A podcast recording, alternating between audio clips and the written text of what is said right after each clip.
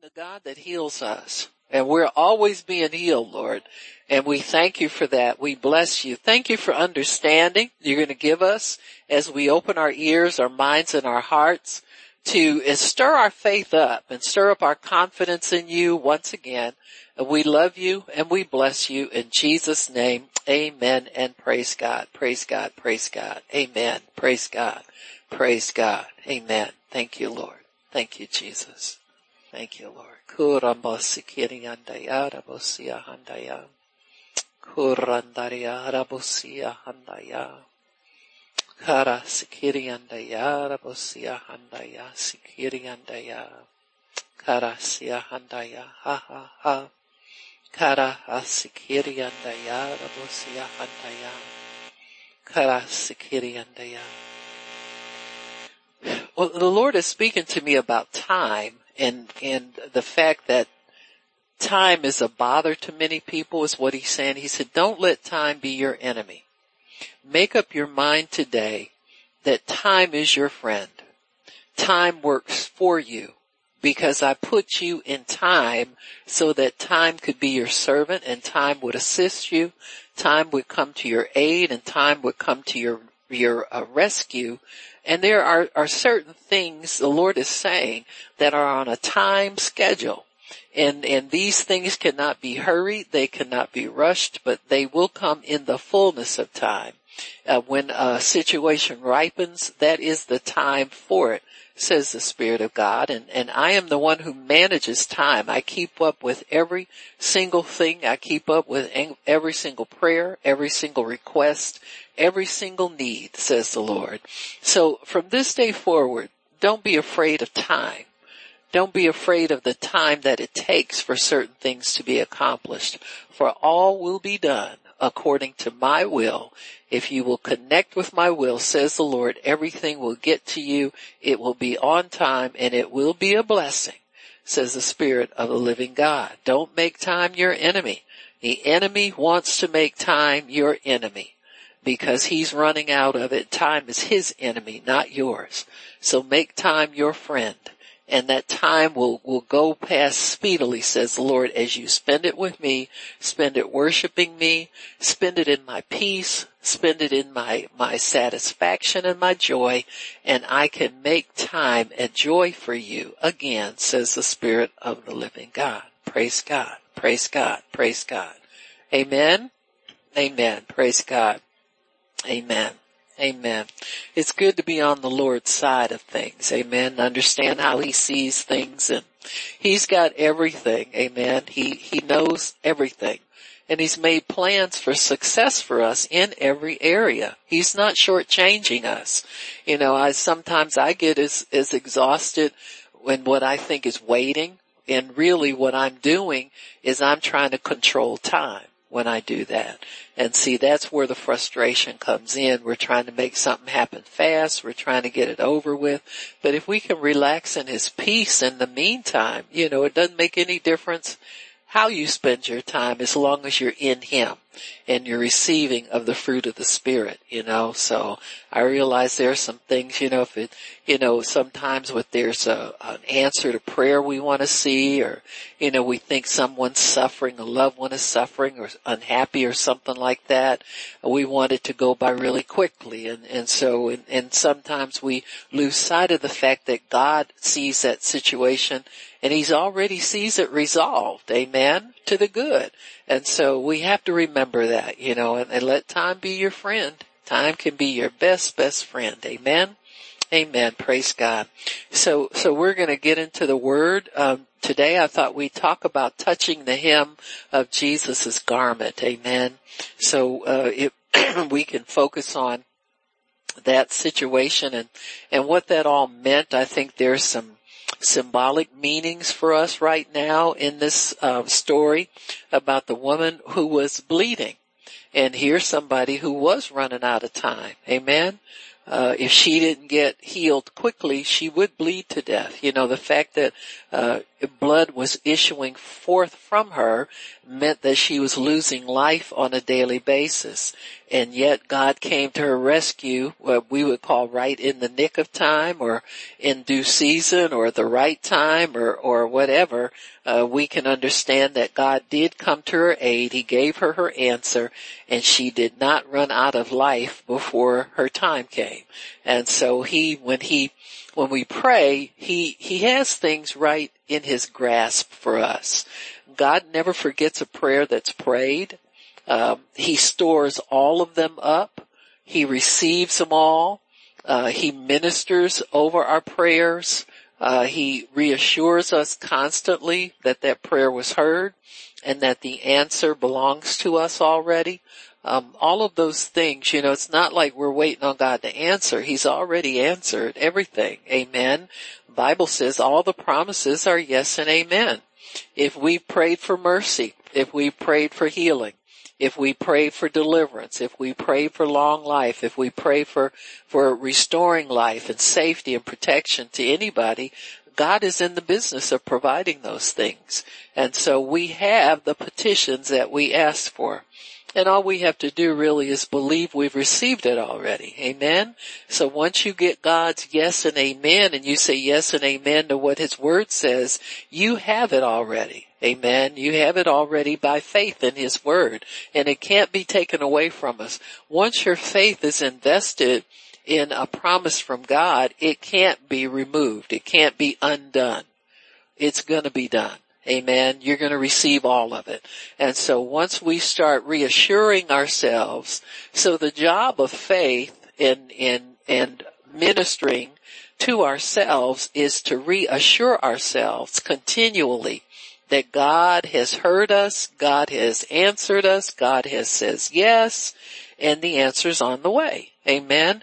And so, uh, you know, we're not waiting for an angel to to do a battle with another angel to get it to us.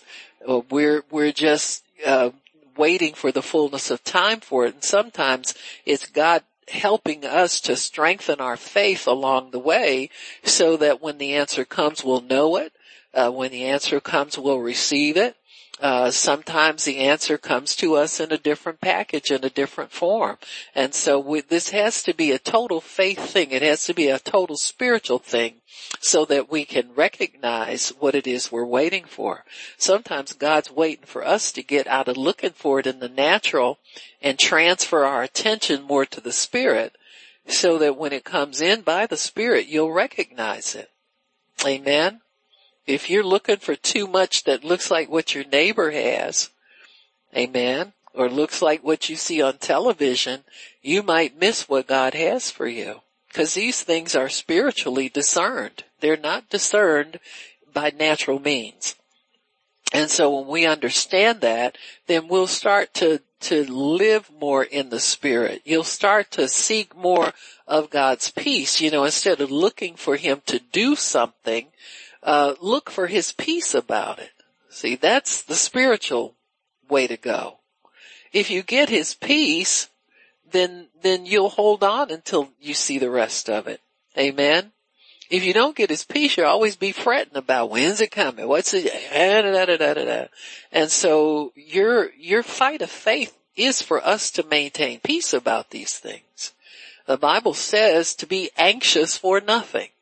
If you're constantly looking for it and they say, I haven't showed up yet, when's it gonna come here? You're not, you're in the natural looking for it.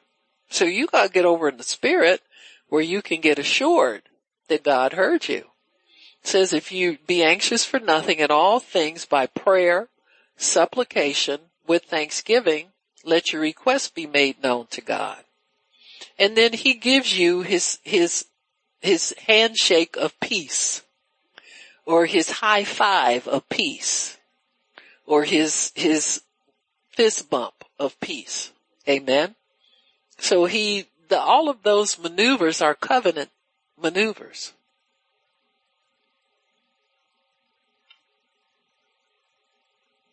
You think people do that stuff just out of nowhere?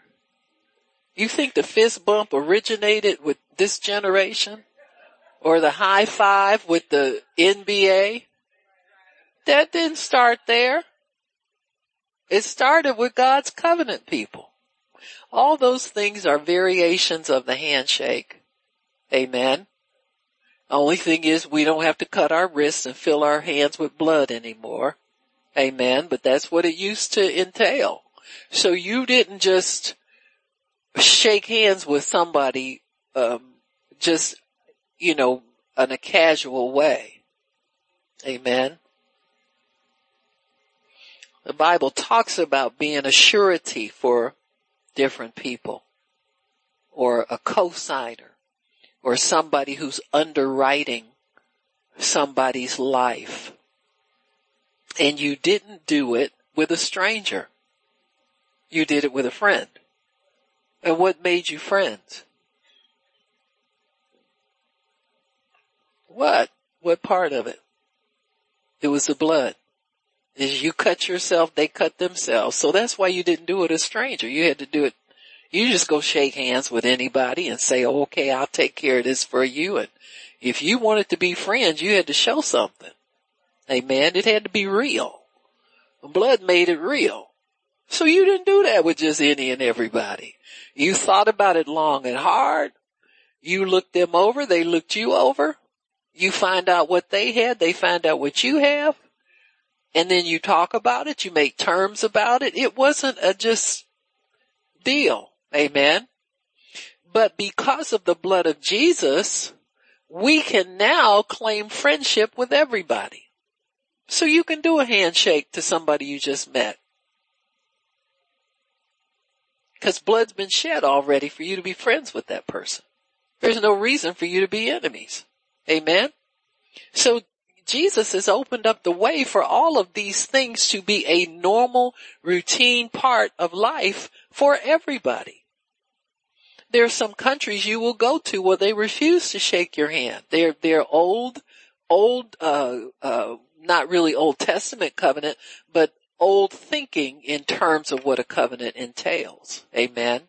And so they would have to have some kind of introduction to you. They go about it in the old way but you can see that that's, that's, that's, uh, something that's been valuable in times past by the way other people in different cultures evaluate one another before they will shake your hand or call you a friend.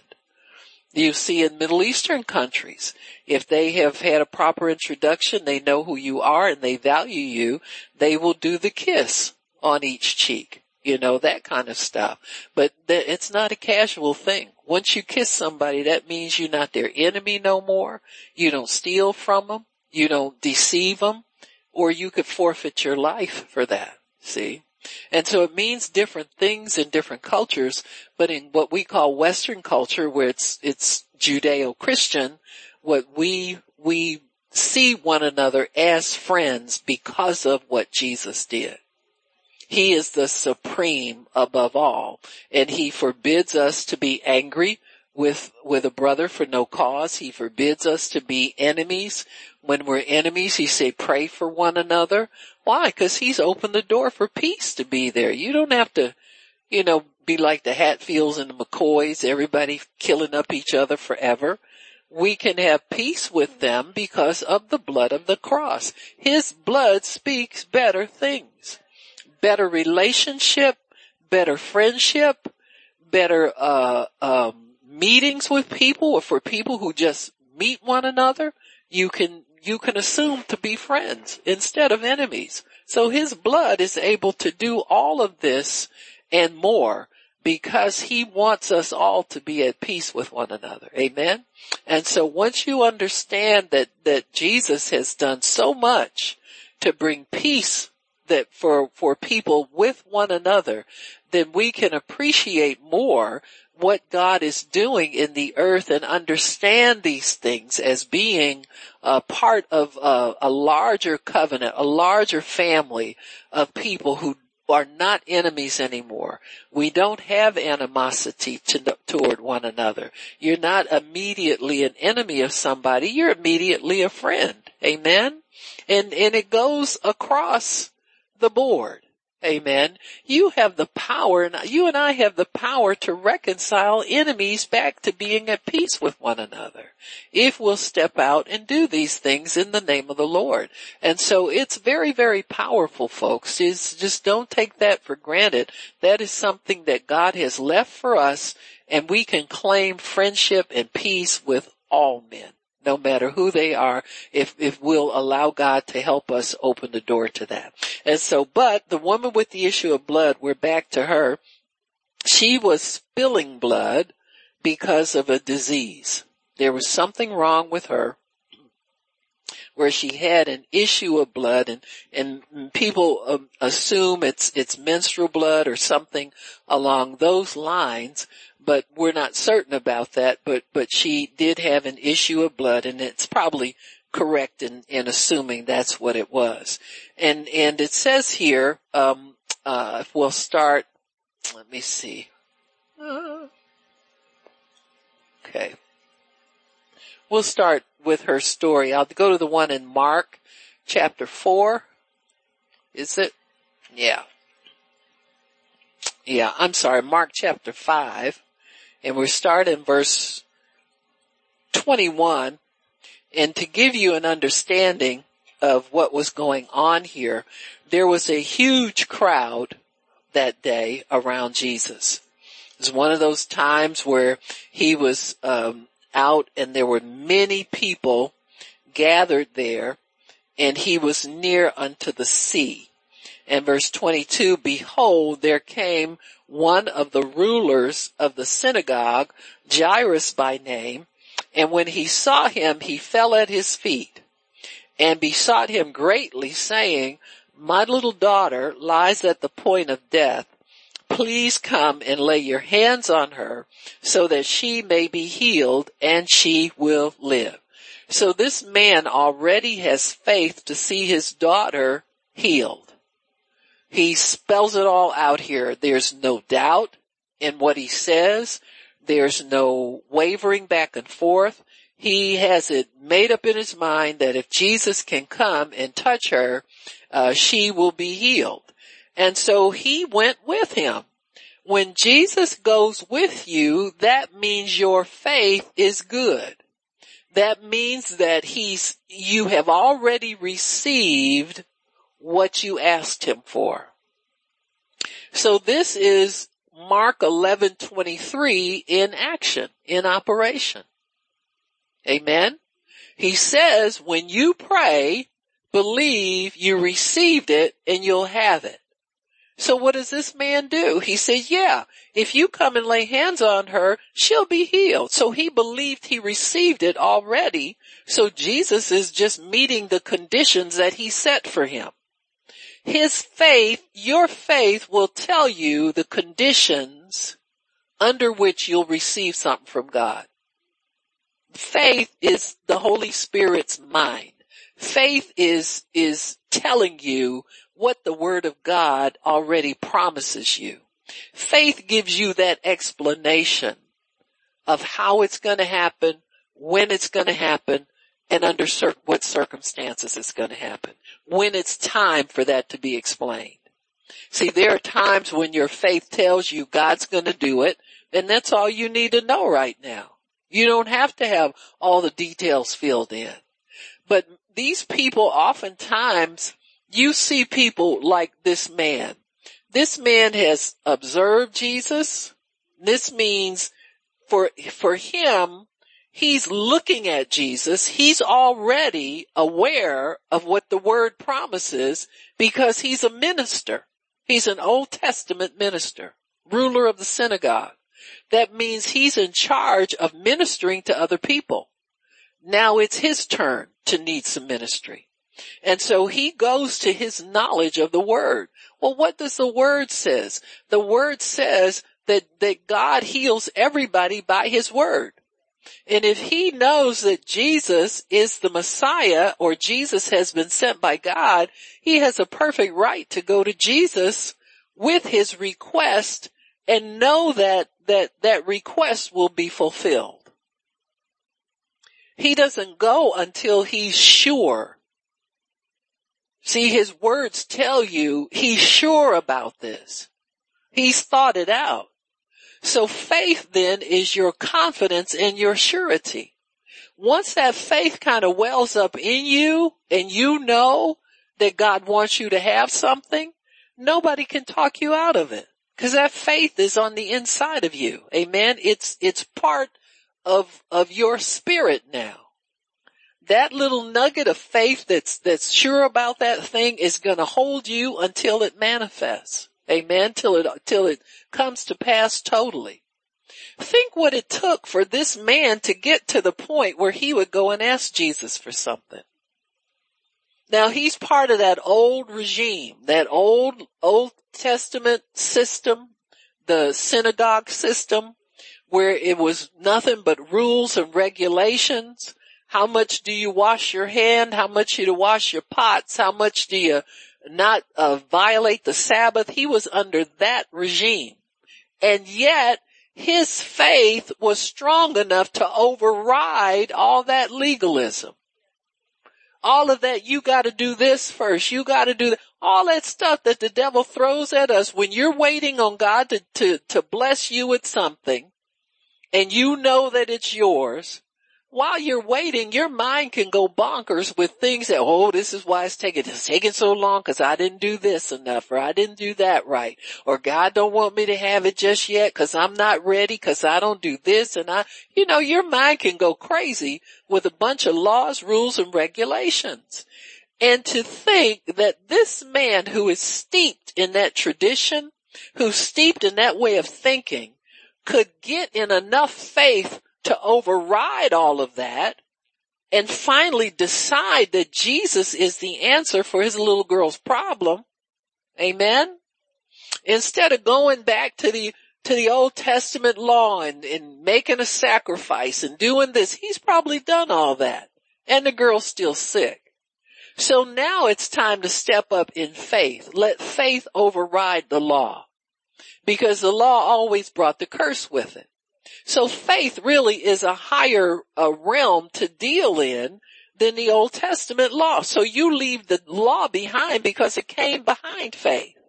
Faith came first and then the law came to explain what God was doing in the earth for man.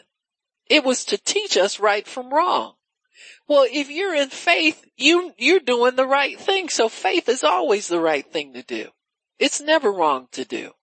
And so once you apply faith, faith is higher than the Old Testament law. Faith will move the law out of the way and take over.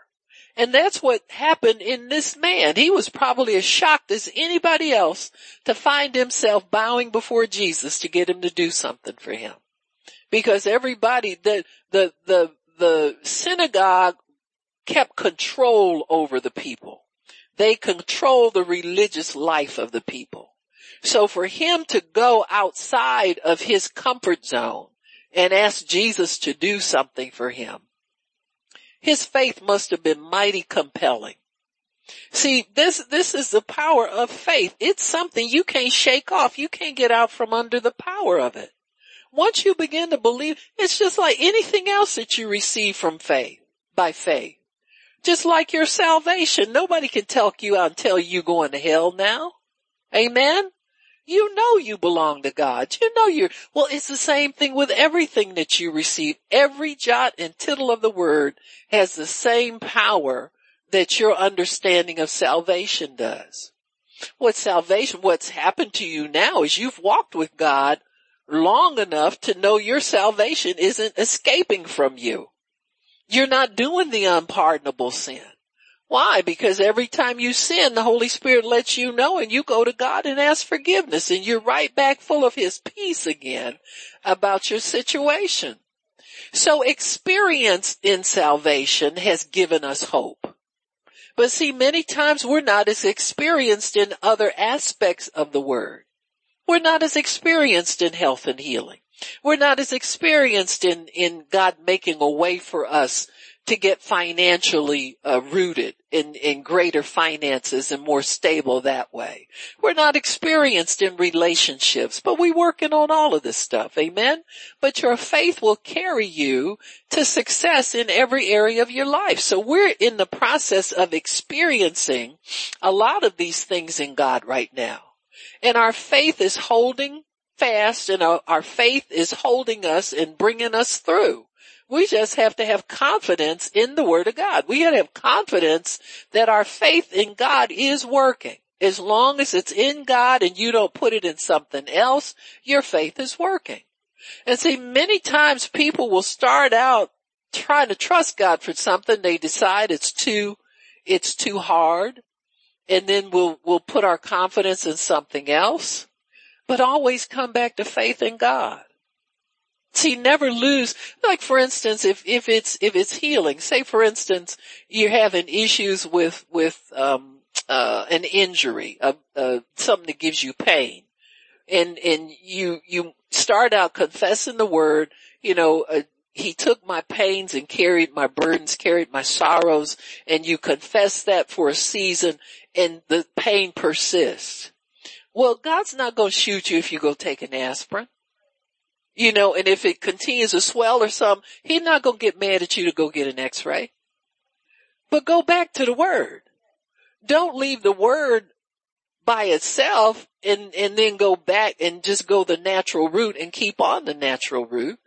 Come back to the word because that word was working in you until you decided it wasn't going to work anymore and go get the natural thing. Go get the natural help, but come back to the word. Why? Cause you're going to need that word for something else. That, that word, even though maybe it didn't get you what you wanted in that situation, it will get you where you need to go if you hold on to the word. See, don't let go of the word of healing because you didn't get rid of that pain immediately like you wanted to. You still hold on to the word of healing. Amen and, and go take your pill, get some relief, put your foot up, but keep thanking God that he's healed you already. Amen. Keep thanking God that that pain won't stay there. Keep thanking God for that because that's the right road to get on. Amen. It, it's not good to get totally off the road of faith and leave it there and then settle for just natural things all the time. You gotta keep the supernatural going, folks. Amen. You gotta keep it going because God will get you there at some point. You're to need faith for healing for something. Amen. And it will work for you. It's not that it's not working. It's just that, you know, sometimes symptoms override your peace about it.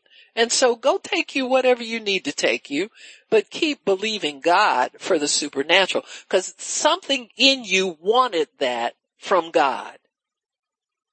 Wanted your health from God and you gotta go with that. That's your spirit man. And he's stronger than we may think he is. Amen. And so keep going with that and keep feeding your spirit the word of God because that word will get you where you need to go.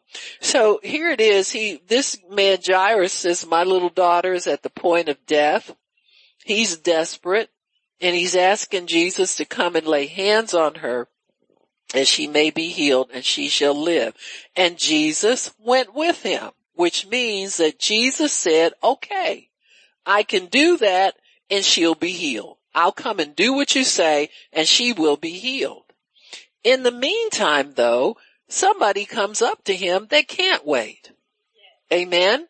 So when you think about the ways that God heals, he heals those who can wait a little bit he heals those who can't wait. He heals those who can relax, take their pills and keep believing the word until he can heal people at all levels of expectation of manifestation. There's not just one way that he does things and you gotta, we gotta all fit in a one size fits all box. Healing is not like that. Healing is highly individualized. It has to be because we all believe different ways and different things and different amounts, but we all are coming before the same God for what we need. So just because you believe it's supposed to happen, you know, you need your, you, you feel your 72 hours is going to work, that works for you.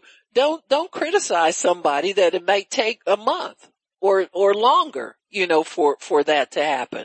Always bless them and encourage them and, and strengthen them along the way.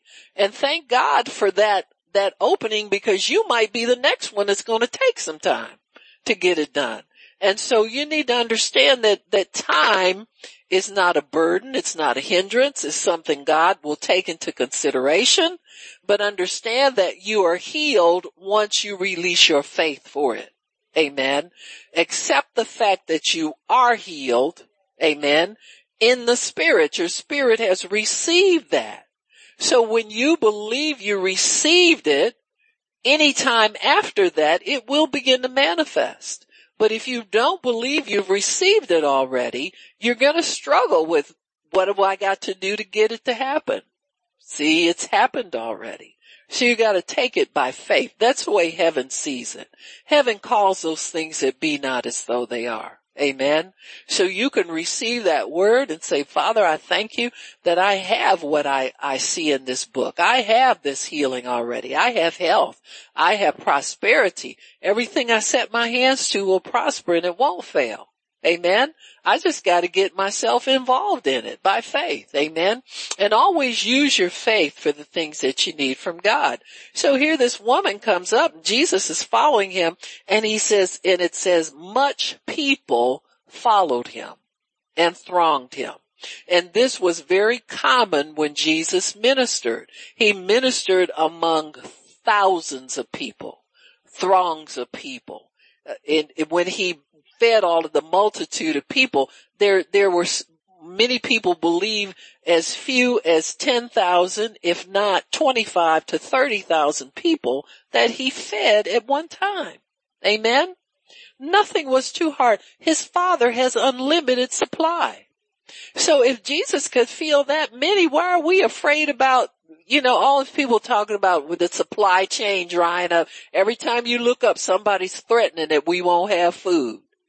And trust me, that might be a happy day for some of us to, you know what I'm saying? They close down some of these drive-through windows. We'd be happy campers. Cause you know what? I, I'm of the firm opinion that if food weren't so available quickly, we'd have less obesity. Cause if you had to think about going to the market, buying something and go home and cook it,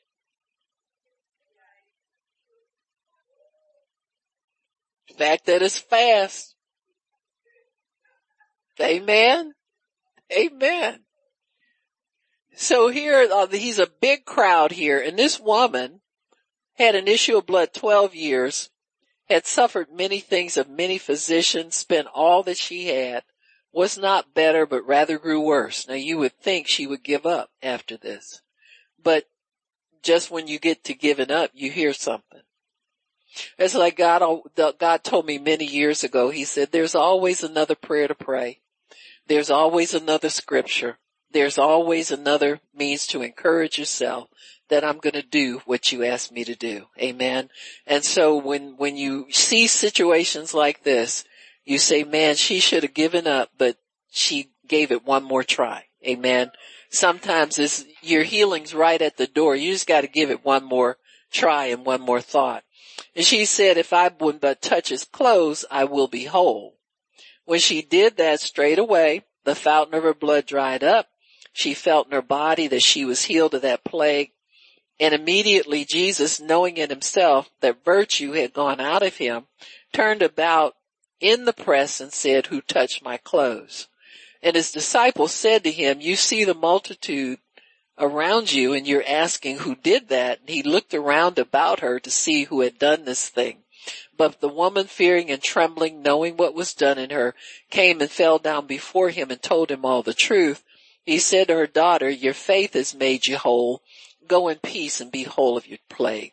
Now, this woman made up in her mind something, and this is what we have to do. Healing is just as much a function of receiving in your spirit, but also having a mind made up not to waver. And when her mind was made up not to waver, that's when she made her move. And see, many times I think we're reaching out for things and we're not certain about it. We've got ideas going through our head. Well, maybe it won't happen today. Cause she probably, she may have even attempted this on other days. And she got discouraged and turned around. You see, you just don't know. She might have attempted to touch him in prior situations. No, I can't do it. It's too many people. No, I can't do it. It's, you know, they'll find me. No, I can't do it. I, I just got it. And then finally, her faith got to what I call the eruption point where you know that you know that today is the day. You got me? Or you know that you know that you're not going to go home without it. You see, we see many examples of this, people who go to healing meetings where you see tons of people. Benny Hinn meetings, um, Billy Burke is another one. You see Richard Roberts having healing meetings and you see people come up there and they'll, they'll testify that they got healed right then in that meeting. But then if you go back and talk to them, they'll say stuff, well, I watch his program every day. Or I look at this, they have been, their faith has been building to the eruption point. You know, to the point where if you look at faith as a mustard seed, it's broken open now and is starting to sprout and is starting to pop up and grow. And so this is what, what, where our faith has to get to that point before it can totally manifest what we need. Because if it was at that point already, we'd have it already. And so most of us are tending our garden, growing our faith. And, and I believe this lady was like that. She had 12 years to, to want to be healed without getting any. So she believed she could be healed. She just didn't, wasn't going about it in the means that it would eventually heal her. Amen. She was going about it in natural means. And nobody knows why she didn't go to the priest or why she didn't, where she was, why she was going to physicians. There were some reasons for it. We don't know those. But whatever reason, the physicians failed her. Amen. And that's what we have to think about too. When God is building our faith to believe Him for a supernatural healing from the Word, it's to keep us from being dependent upon the world and the natural because we have God and we have supernatural means for everything.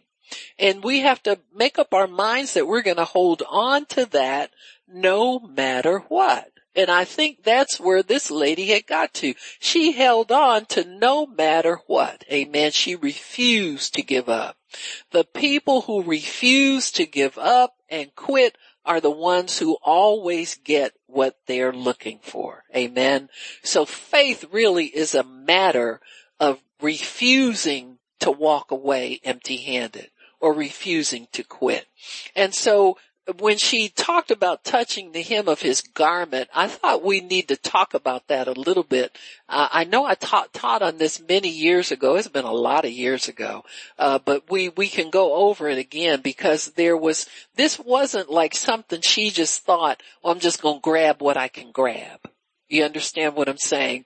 There was a reason, there was a faith building reason in why she wanted to touch the hem not his sleeve, not the middle, not his belt, um, not his shoulder.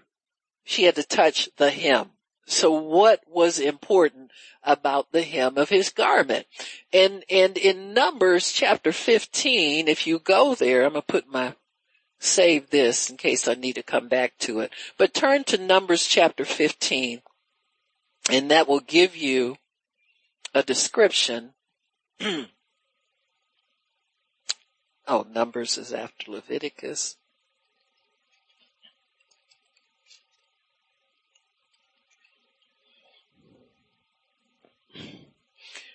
Sometimes we wonder why God is so specific about some things that he'll give us to do. And, and there's Bible reasons for it, you know. For instance, when Jesus, Jesus, when he made, uh, clay out of spit, he didn't do it just that one time. You'll see a couple of instances where he healed the blind that way. Amen. The same thing with touching the hem of his garment. he would walk the streets after this lady did this. He would walk, she, she developed a thing, you know, like a, a TikTok. Huh? Well, we need, need, we use social media to start trends. But she started a trend with this. And Jesus helped her start it. You know, when he went and talked to her and asked her about what she did, that wasn't for no reason. Amen. He did it so everybody could hear how she got healed. Healing is not a secret. It's for everybody that will believe.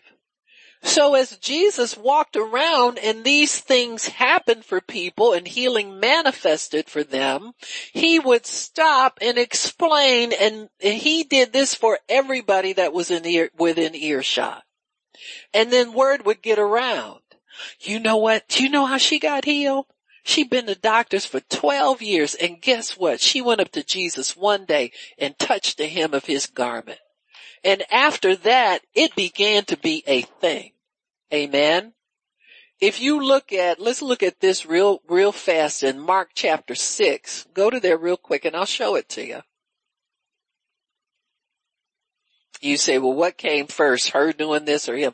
I don't know which came first, but I'm going to tell you this, this started a thing. Amen. Mark chapter six and verse 50, 53. And when they had passed over, came to the land of Gennesaret and drew to the shore. Now this is interesting because Gennesaret is where the man that lived in the tombs was. And remember when Jesus went over and cast some devils out of him? They asked him to leave. Well, look what happens now. He drew to the shore and when they were come out of the ship, right away they knew him and ran through the whole region about and been to carry about in beds those were sick. They flocked to him now. The place that rejected him yesterday, now they want him. What caused the change? What do you think caused the change? Yeah, the, the, when he told that, that man wanted to follow him where he went, he said, no, go back and tell it. Remember some people he told don't tell nobody? This man he said tell it. Why? Cause everybody knew him. That's part of Jesus, um, spoiling principalities and powers dragging the strong man through the streets. That's, it made an open show. He did that. That man ran that whole town. That was a strong man. It's all, that's always true. Whenever you are anointed and you carry that authority with you, the strong man will come to you. Jesus didn't go looking for him. He came up to him first. He engaged him first. So the strong man comes to challenge the anointed one for his territory. And Jesus makes him answer all his questions. He makes him bow. He shows total authority and that demon showed total submission to Jesus. So much so when he cast him out, the man, the man came into his right mind and wanted to follow the Lord. He was so free he didn't need like psychotherapy and time on the couch and inner healing. He was inner, outer, and every way you could think of healed. Why? Cause that demon left him and went into the sea and choked the, the swine that he went into. So he wasn't active to bother anybody anymore. And the people said, seen it. They were so afraid. They said, uh-uh, get out of here. We can't handle this. But the testimony of that man converted that whole town. It, they looked at him and they said, that, this is good. This power must be real. Cause if you standing here clo- eh, with clothes on in your right mind, huh? We want us some Jesus around here. In verse 55, they ran through that whole region round about and began to carry in beds of those that were sick when they heard he was there, he was there. And wheresoever he entered into villages or cities or country, they laid the sick in the streets and besought him that he, they might touch if it was the border of his gehem. See, this became a thing. And as many as touched him were made whole. The border was the faith touch. Because what did Jesus' disciples say to him? They said, Master, what do you mean who touched you? Everybody's touching you. They're pressing in on you. Nobody got healed from that press in. It had to be a hem touch. So we're going to find out what's in the hem. Amen.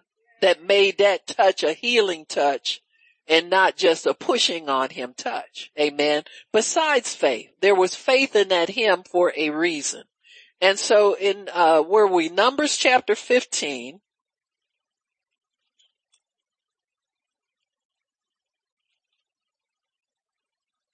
in verse, we down in the thirties. Now this is the deal. This is why God released this revelation to them or this commandment. Um, he says in verse 32, while the children of Israel were in the wilderness, they found a man that had gathered sticks on the Sabbath day. So he broke the law, broke the law of the Sabbath. It's six days you can work on the Sabbath. You rest with God. That's your day with God, period. And you can't break it. And they thought, and they that found him gathered, gathering sticks brought him to Moses and Aaron and to the congregation. So they did the right thing. You turn in a lawbreaker. Amen. And they put him in ward because it was not declared what should be done with him. So he was detained. And the Lord said unto Moses, the man shall surely be put to death because that, that's what the law required. All the congregation shall stone him with stones outside of the camp. And all the congregation, they put him on death row, in other words. They brought with them him without the camp and stoned him with stones and he died as the Lord commanded Moses. And the Lord spoke to Moses and said this, this is mercy. Speak unto the children of Israel and command them that they make them fringes on the border of their garments throughout their generations and that they put upon the fringe of the borders a ribbon of blue and it shall be unto you for a fringe that you may look on it and remember the commandments of God. In other words, God didn't like putting that man to death. And he said, in order for us not to keep doing this with people who break my law, I'm going to give you something that's going to help you to remember what the law tells you to do so you'll obey it. And he ordered that the fringe be put on the bottom of everybody's garment and all the commandments that you remember to what the commandments are and that you do them. Now that was the first commandment. That's the one everybody should remember. Keep holy the Sabbath. No other gods before God. Amen. I mean, it's tied together. I mean, I know it's down the list some on that, but you know what I'm saying. And he says, it says, it shall be unto you for a fringe. So a fringe is something that gets attention. Amen. You know how that is. When you want to get out your little finery, you get your little fringe leather jacket on and I hope this isn't too busy for this kind of crowd. You know what I'm saying? Everybody got something with a little fringe on it. Amen that you will remember all the commandments of the Lord to do them and that you seek not after your own heart. So when you look at that fringe, it draws you to what God is telling you to do and you shut down on the inside of you what your lust is telling you to do, what your, your flesh is telling you to do. It puts you in remembrance of God and of His Word. And He says, and seek not after your own heart and your own eyes, and after which you use to go a whoring. So God doesn't want us to go off trailing every which way. So he makes it a system for Israel to remember him, to do, oh yeah, the law says I can't do this today. Amen. So I'm gonna, I'm gonna obey God. And he says, that you may remember my commandments and do all my commandments and be holy unto your God. I am the Lord your God, which brought you up out of the land of Egypt to be your God. I am the Lord your God.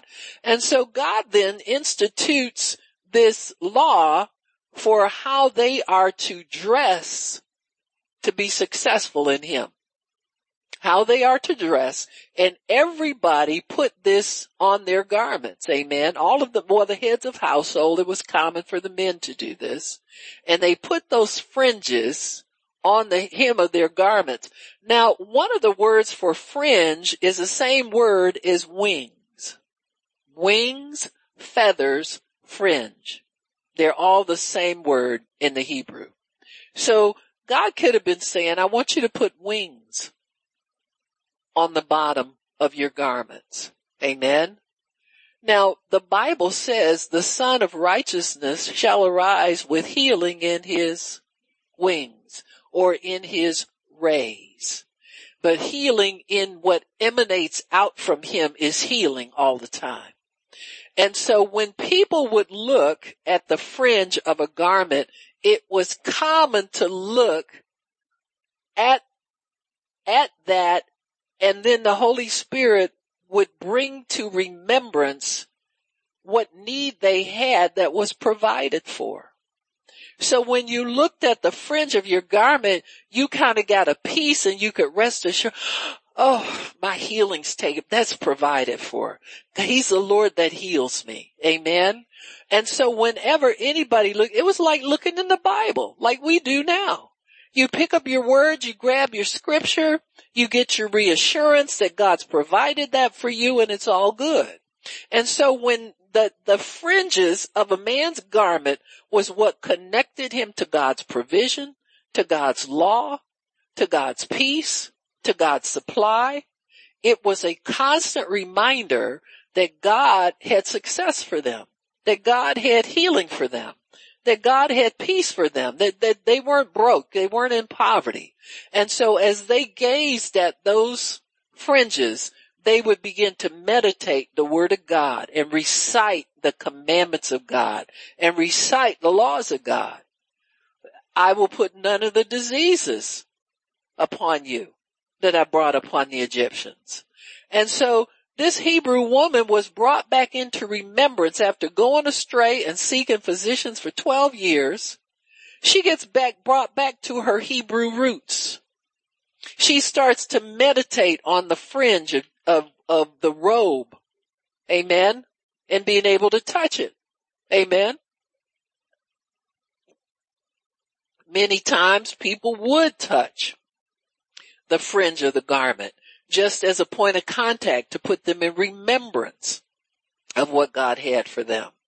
So Israel was commanded to wear those tassels or fringes in the hem of their garment, fringes in the borders of the garments throughout their generation to remember the commandments of God and to do them and to be holy as unto the Lord. Amen. So those fringes became a sign of covenant. The fringes became a sign of provision. They became a sign of health. They com- became a sign of everything that you needed from God. It is thought that by the time of Jesus though, the tassels were not on the border of their robe, but was now on the border of a shawl. And, and specifically with the, with the priest and the high priest, it was their shawl that they wore as a vestment for their, their time in ministry and that was, they were considered to be anointed as well. So it just wasn't you were reminded of the word of God and you kind of like had a temporary peace, but there was actual power there. They felt when it was, was, was worn by the high priest. So the shawl, the outer garment, uh, is referred to as the tallit, T-A-L-L-I-T, and it's a covering, a gown, or a cloak. That word actually means little tent. Amen. So tallit means little tent, which tent was always a meeting place that God had with his people. So all of these things, when you saw that, that robe and you saw the fringes, it would put you into remembrance of your covenant with God, of your provision for God, of the peace of God, of the comfort of God. It was your little tent that you went into with God to tell him all your need and to, to expect that when you came out of that little tent meeting with God, that you had what it was that you needed from him. Amen. And so the tallit then was, was more specifically now the shawl that the, the man wore, the priest wore. And many times you would see them pull their, that shawl over their heads when they would get ready to pray and petition God for something. In fact, people do it even now. They wear those prayer shawls when they, you know, it's a point of contact for them to meet God. Even though the Holy Spirit lives in us, there are many people it works for you, it works for you. So, so as many as touched him were made whole when they touched the hem of his garment. So that, that him, the power there became a symbol of, of God's ability, God's availability to everybody. See, this woman, because she was ceremonially unclean, God was removed from her. She couldn't get to him. If she, if she did, she had to break some rules in order to get there. So she decided to obey the rules and that's probably what kept her seeking physicians. She couldn't go anywhere. The physicians would see her. Why? Because she had money. When she ran out of money, even they didn't want to see her anymore. But she was still not well. She still needed to be healed. So, so when people are made, they were made whole when they touched him you have to understand that faith is an aggressive force that seeks to be satisfied. Your faith that you have in you, don't underestimate it. I don't care how, what you think about it. Well, I don't have enough faith or, you know, it's not like so and so. So you need to stop complaining about it and start to rejoice and thank God for what you do have and ask him how to exercise it properly because faith is an aggressive force. Your faith will wake you up every day and remind you of what you believe in God for. Amen. It does. So you don't forget. Amen. That's the job that faith has. And it, it was doing its work in her the way it was supposed to. And faith began to remind her, remember this thing is your provision. This robe is your provision. The word is what you need to heal you. I don't care that you have been to physicians. Get back to the word. Amen. And that's an admonition for all of us. You know, even if you have to seek God for medication for something and you do better on it, praise God, He's letting it work for you. Amen. But you still want the word to do the complete job. You haven't lost sight of the word. So even though her knowledge of the fringes of the garment of the priest has gone dormant, now that anything in the natural is removed from her, she's reviving that again. God doesn't care if he's second on your dance card. The important thing is you at the dance. Amen. You find the right partner, y'all. You just got to do is get to the dance. Amen. And so, so faith being an aggressive, invading force is not afraid of symptoms, not afraid of, of overriding doctors, not afraid of anything like that. Your faith is totally unafraid. And if you will obey your faith and follow your faith, it'll lead you to what God has for you. It'll lead you to total provision, to be made whole, like this woman wanted. It will lead you to everything that you need. So we said in the, the in Malachi 4:1, the Bible says that the Son of Righteousness will arise with healing in his fringes. Now the, the garment he wore, the garment had been modified. It used to be a robe. Now it's a shawl. Amen. And, but it, it hung very low. It wasn't a high hanging shawl. It hung very low. And so the, the little fringes are referred to as tzitzit. T-Z-I-T, T-Z-I-T. So those are the feathers, the rays, the wings in which healing resides. So if you as a Hebrew in that lady's situation, when she said within herself that if she could touch that, she would be whole, she had already reasoned all of this out with God.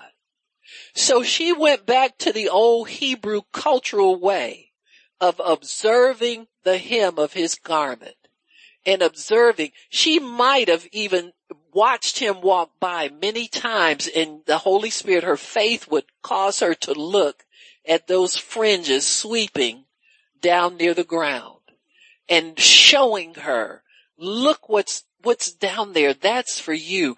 Remember, amen, Numbers, what is it? Number, we're 1537, huh? That says that we put you in remembrance of God's provision that's in the word. And every time Jesus walked by, she saw her healing walk by her. Because the Holy Spirit began to minister how she was going to be healed. He does the same thing with us.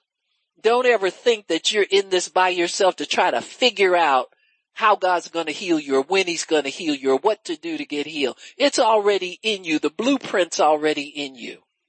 And all you do is follow that Holy Ghost blueprint for your healing. If nothing else, worship God every day and thank you. I received my healing when I prayed, God. I believe I received my healing when I prayed and I have it. And devil, you can't steal something I already got and I can't lose it because I, what I didn't do yesterday. I'm going to do it twice as much today. Amen. And that's how you settle these issues. Just be adamant in following your faith. Let your faith vocalize itself. Let it speak to you. Let it speak through you. You know, oftentimes our faith is talking and we shut it up. Your faith will say you're healed already. No, well, what about this and what about that? You start questioning the truth that's in you instead of letting it help you. So we gotta quit. We gotta throw out this questioning God about everything. About when it's gonna happen. It's happened already. You've got the hardest part right now and that's believing the word and holding on to the word. You're believing in something invisible at this point. So I would say that's a pretty challenging thing to overcome right now. Amen. So understand that once faith begins to talk, let faith talk. Don't shut it up. Let it speak. Let your faith keep talking to you. It'll shock you the things that your faith will tell you are yours. But see, we shut it up with doubt and unbelief. Well, that couldn't be right because uh, so and so said, brother so and so said this and this don't go along with his five steps to get what I want. Amen. Well, your faith is not going to go along with nobody's no steps. Amen. Your faith is going to do its own thing. So these little fringes or tzitzits hung from the edge of Jesus's shawl that he wore. Amen. And so, uh, uh, the Bible says also that God bore them on eagle's wings. So wings always put them in remembrance of the covenant of God. Feathers, protection wings healing, rays healing, which as that robe walked past her and swung, she saw healing walking past her. And she saw it often enough to get convinced that she had to make contact with those fringes. Cause she wasn't going to ask Jesus to pray for her cause she couldn't be outside in anybody's presence. And especially being unclean, you don't touch a holy man if you're unclean. So she had to figure out a way she didn't violate the law. And she didn't. She didn't touch him. She touched what he wore. Amen. The law said nothing about not touching what he wore. So she heard about Jesus. The Bible says she heard that he healed people. She heard that he didn't turn anybody down. He healed Jews and Gentiles. So she figured she was in the running for a healing. So once you start removing obstacles, your faith is in you to remove every obstacle to your receiving what it is you need from God. And she began to, to, to run the hurdles, you know, you know how to hurdler. There's like how many hurdles in a whatever. It depends on the length of the race, but they generally have at least 10 or a dozen. Amen. Well, she started running hurdles. Hmm? You're unclean. That was the first one. She jumped over that one. Uh, that don't matter. I didn't, I cleared that hurdle. So she's still in the race. You can't, he won't touch you. That's okay. She cleared that hurdle. I'm still in the race. She jumped over that one. I'll touch it. Amen. I won't touch him. I'll touch them fringes. Cause that's where I know my healing is. See, if your healing isn't coming at you one way, it'll come another one. You can't count healing out. You're, you're, you've already received, received a bigger part of it. Once you believe you received it when you prayed, you got the big end of it already. You got the tiger by the tail. So all you got to do is hold on to the tail and let the tiger run. Amen. Let the tiger go where he wants to go. What did she hear about Jesus? Said when she heard about Jesus. Amen. She came in the press behind. She heard what? What did he tell people everywhere he went? What he told them in Luke chapter four, the spirit of the Lord is upon me because he's anointed me. He said, I'm anointed. And that meant different things to different people. See, for people who were trying to figure out if he was the Messiah or not, whenever he said, I'm anointed, that meant Messiah. Amen. So, because there were many other anointed ones, the, the one that was most anointed before him was John the Baptist. John the Baptist died shortly before Jesus got into his earthly ministry. I mean, really into it. Amen. They overlapped for a season, you didn't have two gospels being preached at one time. You had one gospel being preached. And so she heard Jesus was anointed. And she said, this is the Messiah. This is the one that, that's been promised to us that's going to take care of all things. That's what was said about the Messiah. That when he comes, he will remedy all things. He will take care of all things. In other words, he's the El Shaddai that we're looking for in our life. So she heard about him and she, she put things together. Her faith began to minister to her on the inside to help her put things together to affect the healing for her. And once she began, that faith began to grow. It was like a tiger by the tail. All she had to do was not let go of the tail. She had, the tiger was running and raring to go to get what she needed. And she was on her way. He has healing in those fringes according to Malachi 4. Amen. Healing is in God's word. So if those fringes meant the word too, that also meant that the word was there. The power of the word was there. The promise of God was there for her. And as she looked at those fringes sweeping the ground and walking past her, she began to think and meditate on the fact that God promised her healing, that she was a daughter of Abraham and she had a covenant with God. She had a healing covenant with God. See, meditating on the word will help you get your healing, get your, your faith complete so that it grows to the extent where it just takes off and takes you where you need to go. See, your healing has to lead you. You can't lead it. It has to take over and, and draw you to the place of your manifestation. And so she was, she was, um, nobody knows why this lady was sick, why she wasn't healed, why she resorted to physicians. But once you have faith inside you, it doesn't matter.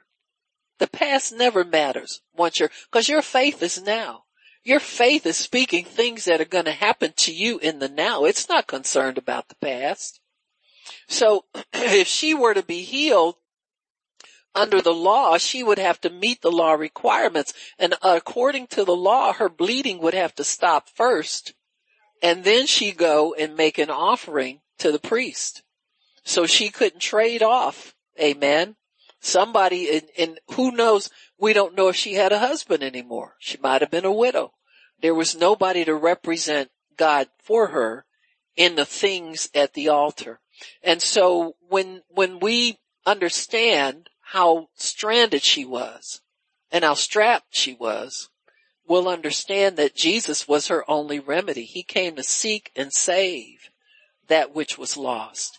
He came to seek those people who kind of fell through the cracks of the religious system. He came, he's seeking out people and he sought out those who didn't have a covenant with God. He sought everybody that had a need. So the fringes of the Messiah's robe had the ultimate in power, healing, deliverance, freedom, empowering people against all odds. So she heard that the Messiah would deliver all those that came to him by faith.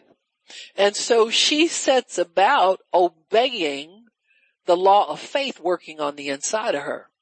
See, the spirit of faith will give you day by day instruction what to do to, to strengthen your faith, to strengthen your commitment, to strengthen your resolve for your miracle, for your healing.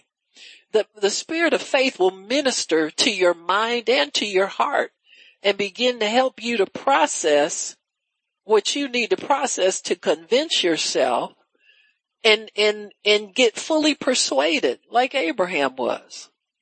That's the purpose of your faith is to persuade you that you can have that. Persuade you not to quit. Persuade you to continue. Persuade you. It continues to persuade you toward God and the source of everything that you need. So when she started to meditate on these uh, tassels, these fringes, she began to grow in her determination. She began to grow. See, your faith should not you shouldn't be at the point of quitting when you're in faith. You should be more determined every day that you can have what, what you say, that it's on the way, that God has it for you. He hasn't forgotten you. It has to make you more determined not to quit. Amen. And, and let it grow in you. Let it minister to you. Let it speak things to you that, that maybe you hadn't thought of before. By the time this lady got to Jesus, she could not be stopped. You understand me? She might have had many a day where she started out, well, this is the day I'm going, I know what I gotta do. I'm gonna go and I'm gonna touch him. And she might have had many days where she let the crowd discourage her and push her back. But this day was different. This was the final blow day. You can tell that, that her faith was at the boiling point because she went up to him when he was ministering to the ruler of the synagogue. So it's like the Old Testament law meets the New Testament grace. And she's got to make up her mind where she's going with this. Cause see, many times she might have started out and when the Old Testament law, she got confronted with the law. You can't do this. You, you're unclean. Go home. Don't touch him. Don't get close to you. Who do you think you are? This day, she overcame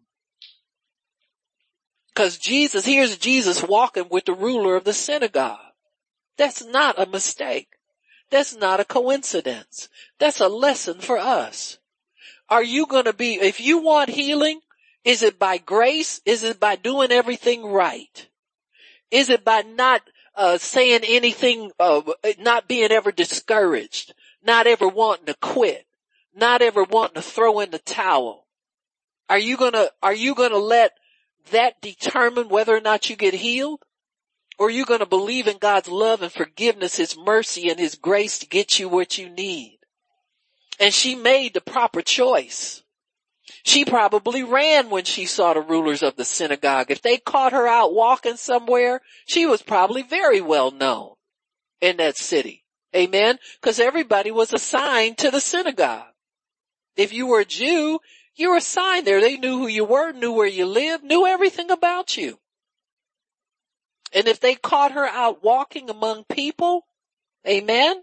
They would make her turn around and go back home. Shame on top of that. She overrode shame. She overrode embarrassment. She overrode poverty. She overrode everything. And when confronted with whether to keep obeying that dead law that hasn't healed you yet, or reach out and touch the hem of his garment, she made the right choice. She said, today is the day I'm making the choice to go for it. If he wants to cast me out, he can cast me out. If he wants to touch me, he can touch me. But my faith is making me go forward. It's not, it's, it's, this thing is beyond my control right now. My faith has reached fever pitch, boiling point. The tiger is growling and he's hungry and he wants to eat. Amen. And the anointing is my lunch. Amen. Healing is his lunch. And he wants to go grab my healing. She made the right choice. She didn't go back empty handed this time. Those rulers of the synagogue, they were like everything to those people. What they said went. If they said you wasn't getting it today, you didn't get it today. Jesus would heal people on the Sabbath right in front of them and they'd make everybody go home. He got to heal one person and the, the, ruler of the synagogue gets up and says, anybody wants to get healed, you can do it Monday through Saturday, but you don't do it today. Go home. Ain't no more healing around here. You understand what I'm saying? And they obeyed because they were afraid not to. How many people do you know you invite to a healing meeting and they don't come? They're obeying something else because their faith is telling them to come get healed. Amen but they're obeying another law that tells them it's not yours. Not today. It's not for you. Who do you think you are? You can't get healed. Look at you. It's impossible. But her faith told her what's impossible with man is possible with God. This man is different. He's a Messiah. I heard about Jesus and he heals everybody who comes. He never turns anybody away. And just to ensure that, I'm not going to let him know I'm there. I'm going to go and touch. I'm going to make the old covenant meet the new. Amen. These people got healed when Jesus was, he was, was in earthly ministry walking the streets. It was a meeting of the mercy and truth have kissed each other. Amen. So mercy overrides the law. Mercy fulfills the law and overrides it for our behalf. And so Jesus overrides the law because the law comes with a curse. He says, I've got a higher law for you now. There's no condemnation to you. You don't have to live under the curse. I'm fulfilling the law as I walk. And as I walk, I fulfill the law for you so I can give you mercy. And mercy is what she received. She made the right choice instead of going home empty handed because she walked into the law. Amen. It was just a good day for her because that man was begging for healing like she was. See, that put both of them on, on a level playing field. They were both looking for Jesus to do something. Amen. Amen. Father, we thank you for your word and we thank you for understanding. Thank you, Lord, for learning. Thank you, Lord, that when it comes to a, a, a choice, between us believing that we got to do something to earn a healing or earn the right to ask you to have mercy on us, we'll choose the better thing. We'll choose the good part. We'll choose the mercy of God that comes through your son, Jesus Christ. Father, we believe we've received our healing already from your word when we prayed. Our healing's a done deal. And Father, we thank you that we're, we got a tiger by the tail and he's on the road. We're on the road to manifestation, Father. So we're going to get it all, love. We're going to get the whole thing. And we thank you and we bless you for it. The day will come very soon. No more pills, no more dependence on man, no more prescriptions, no more anything, but the straight word of God that has manifested in us for a truth. So we thank you for that, Lord, in Jesus name. Amen. Amen. Let's do our declaration. I don't have Rona and she don't have me. I can't get Rona and she can't get me. And we thank you, Jesus, that by your stripes We are healed. Amen, amen, and amen again. It's so decreed. Amen. Praise God. Praise God.